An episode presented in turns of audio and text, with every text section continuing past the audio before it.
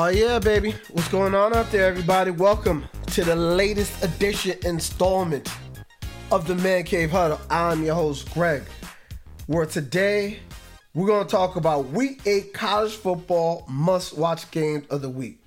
But first off, I want to ask everybody a question that's within the listening range of my voice. Is it me or is it still for New York a little bit warmer than usual?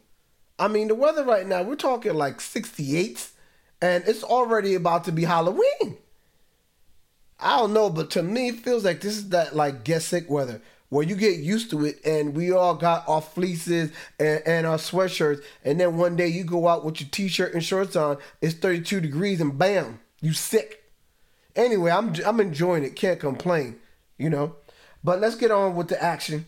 So like i said uh, we're gonna go with the college football must games of the week uh, for college week eight now, like I always say, if you're bored, you got some time, a couple hours in front of the TV, you know there's a whole bunch of games on, but which games do you want to watch? let me navigate you through that.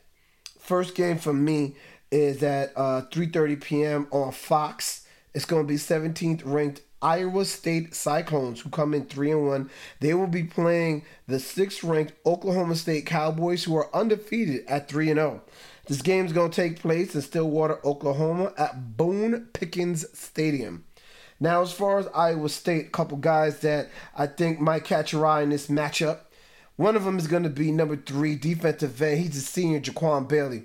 Now, what makes Jaquan special is that he's a Bronco Nagurski watch list player, meaning that you are one of the players that could be in consideration for best defensive player of the year. So, in his season thus far, which has been four games, he's had six tackle for loss, one forced fumble, and three and a, and a half sacks.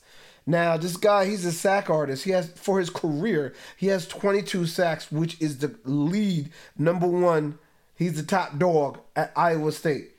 So my man number three, Jaquan Bailey, that guy looks like if he can wreak some havoc on that Oklahoma State offense, he could really get busy. Another guy I want you to pay attention to is their running back, number 28. He's a sophomore, Breece Hall in this brief season so far, four uh, games he's played, he's rushed for 531 yards, averaging 5.7 yards a rip with eight rushing touchdowns. Now, those numbers, well, I should say those numbers, but the rush yards, they lead the Big 12, and he's second in the country nationally with 132 yards rushing per game. And his eight rush TDs, that's second nationally also. So, pretty much the, the quarterback that Ohio, I, I said Ohio. I mean, hey, Big Ten is back, so they, they they on my mind. Iowa State, their quarterback is good, but I feel that he's good because it's Breece Hall that puts them in on schedule situations. He's the guy that can, I don't want to say bludgeon the defense, but he helps keep the offense steady so that they can pick apart the defense. But I mean, with this guy and this offense, they're literally in the last 13 of 17 games. This Iowa State offense has amassed 400 yards of total offense. That's a lot, and that's pretty consistent. Because, you know, 400 yards, okay. But to sit there and say you've done it in your past 13 of 17 games for Iowa State, that's really, really good. So they really know what they're doing. So if Breece Hall could get busy, we, we, we, we might have a little interesting situation. But on the other side, Oklahoma State, they lead this series 32 wins, 19 losses, three ties. Now, I could sit there and tell you all this and that. With Oklahoma State, watch the D.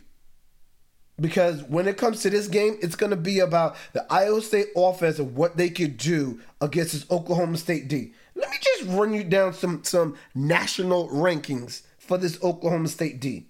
They're number one in the country on third down conversion. Number two scoring defense. Number four ranked in sacks.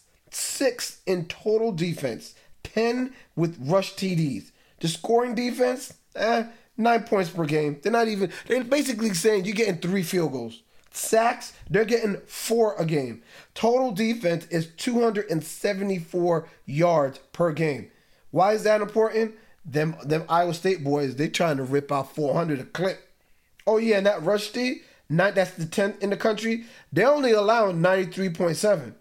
Now my man uh B Breece here, he's putting up 132 yards. And when you look at this defense, it's two guys that are the linchpins. Um, one of them is a redshirt senior linebacker, number one. His name is Calvin Bundage. He has three and a half sacks. But then this, other guy that's really, um, I don't want to butcher his name here, okay? So um, let me see. All right, I, am gonna say it. I have the pronouncer here, so I'm gonna say it slowly. Number seven, redshirt senior, just like Calvin.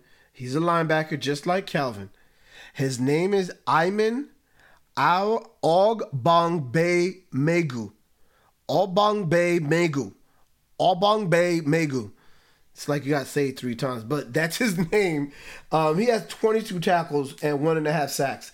Um, you know, they, they got they, they're veteran led defense, top to bottom, all three levels. They got guys that really get it done, and as a unit, not just specific guys that make plays. When you are ranked, let me see, one, two, three, four, five. When you when your defense as a whole is ranked in the top let me see, 10 in five different categories. It's not one or two guys, it's the whole entire unit. And Oklahoma State is picked to win by three. I like what Iowa State is bringing to this game with the offense, but for me, for this to be a home game, and can that Iowa State offense travel? I don't think so. I think this defense is going to show up and blow up. I'm going with Oklahoma State in this one. Now, my next watch, must watch game for you will be the number 18th ranked Michigan Wolverines going up against the 21st ranked Minnesota Golden Gophers. One thing that I didn't mention is that the Big Ten is back. We finally are going to have some Big Ten football. So we're going to have the Ohio States, the Wisconsins, the Nebraskas, the, the Wolverines. We're going to have uh, the Minnesotas. We're gonna have a lot of real hard nosed, real hard playing teams in Michigan States. But I mean, uh, this play, this game is gonna take place at 7:30 p.m. on ABC. It's gonna be in Minneapolis, Minnesota, at the TCF Bank Stadium. Now, this is the first game for both teams. That's why I didn't give you any rankings. I mean, not rankings. I didn't give you their team records. Michigan leads this series 75 wins, 25 losses with three ties. Now, when you look at Michigan and the brand, Harbaugh being the head coach, and who they are, you know that A, they like to run the ball, and B, they going to come with that D for real. I mean, when you look at this D overall in the last four years, the total defense in 2016, they were number one. 2017, they were number three. 2018, they were number two. And last year, they were 11th. So, yeah, you could sit there and say that's a big drop off, but still, to be 11th is pretty damn good. So, you know that although this defense, they're only returning five starters, Harbaugh's to have them ready, coached up, and they're to be ready to ball out. Now, my thing is on offense, they're only returning five starters, and one of those position players, I should say position players, on the offensive line, it's going to be only one guy returning. For a team that likes to run the ball, this is going to be their first game of the season. You only have one returning starter on that offensive line. On the road against Minnesota, it's going to be tough, man. It's going to be tough. Because you can sit there and say, who's Minnesota? Well, I'll tell you who Minnesota is, other than being the 21st ranked team and they being the Golden Gophers. They ended last season ranked number 10, their best final ranking since 1961. Couple dudes that could really make some noise tomorrow. Number two quarterback, redshirt junior, Tanner Morgan. As a starter at Minnesota, he is 15 and 4. Now, last season, he went for 3,253 passing yards, 30 touchdowns, 66% completion percentage, all of what I just said are single season Minnesota records. So this dude is just like a walking record book for Minnesota. He can legit throw that rock, man. He can legit throw that rock. Now last year they had 2,000 yard receivers, but one of them is coming back. One of them being number zero, wide receiver. He's a junior, Rashod Bateman, who had 60 receptions last year for 1,219 yards and 11 touchdowns. Now, look, Michigan, at defense, is only returning five starters.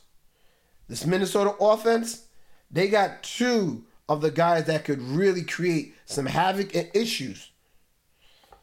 This is going to be a game where the Michigan Wolverines were picked to win this game by three. It being at night in Minnesota, I'm going with the Gophers to upset Michigan in this game and begin their season going 1 and 0. Because last year, Minnesota, they were trending up and they were a very good team last year. Yeah, they lost a couple towards the end, but they were that team where they had Penn State on the ropes there for a second. But so I'm going with Minnesota to upset Michigan tomorrow. I think this should be a really good game. I think it's going to be rough, real, real rough in the beginning, like early on, because you know, usually in the first game, it takes you maybe like a quarter or a couple drives to really get that adrenaline flowing, get that rhythm going. So I think if Minnesota could get on Michigan early, you know, with all these these guys first time starters on that defense, you could get on them early and make Michigan have to chase instead of getting locked in and zeroed in on what you're doing on offense. I think Minnesota, Minnesota can do that, and I believe it may be a field goal that they wind up winning by. But I'm gonna I'm going with Minnesota in this one. Now there's some other cool games that are taking place. You know, um, you got Ohio, Oklahoma at TCU. Can Oklahoma win at TCU at two and two? Is a big game for them. You know, if they want to have anything to say about the Big 12, they got to start winning some games. Now, as I said before, the Big Ten is back. You have Nebraska at number five ranked Ohio State. At the beginning of this season, a lot of people previewed and feel that the national championship game will be Clemson and Ohio State. Justin Fields is right behind Trevor Lawrence as one of the top quarterbacks in the country. He's the second, is what people are saying. So Ohio State, I expect them tomorrow to show up, blow up, and make a statement. I expect them to say, "We here, and we are what you we are what you thought we were, and we're not gonna let them off the hook." You know who that comes from. Um, another cool game I want you to pay attention to, if you feel like it. Number twenty-three, NC State. They're going up against 14th ranked North Carolina. For me, this is all about is North Carolina for real.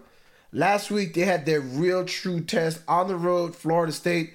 They made it very close, but it was 31 7 and a half. And it wound up getting to be a one possession game in the end. But, you know, after losing the way that they did, are they going to come back now against a good NC State team? And can they restore confidence in people and make them feel like, okay, last week was just a, a game, but no, this is who we are.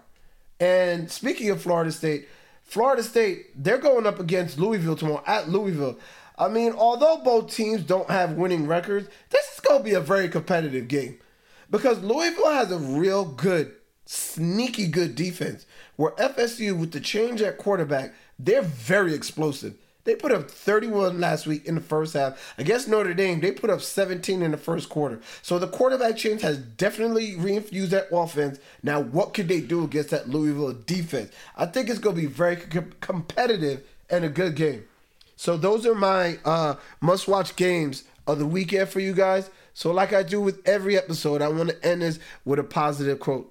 My positive quote for this episode is If you are insecure, guess what? The rest of the world is too. Do not overestimate the competition and underestimate yourself. You are better than you think. Thank you for listening. Bye bye, everybody.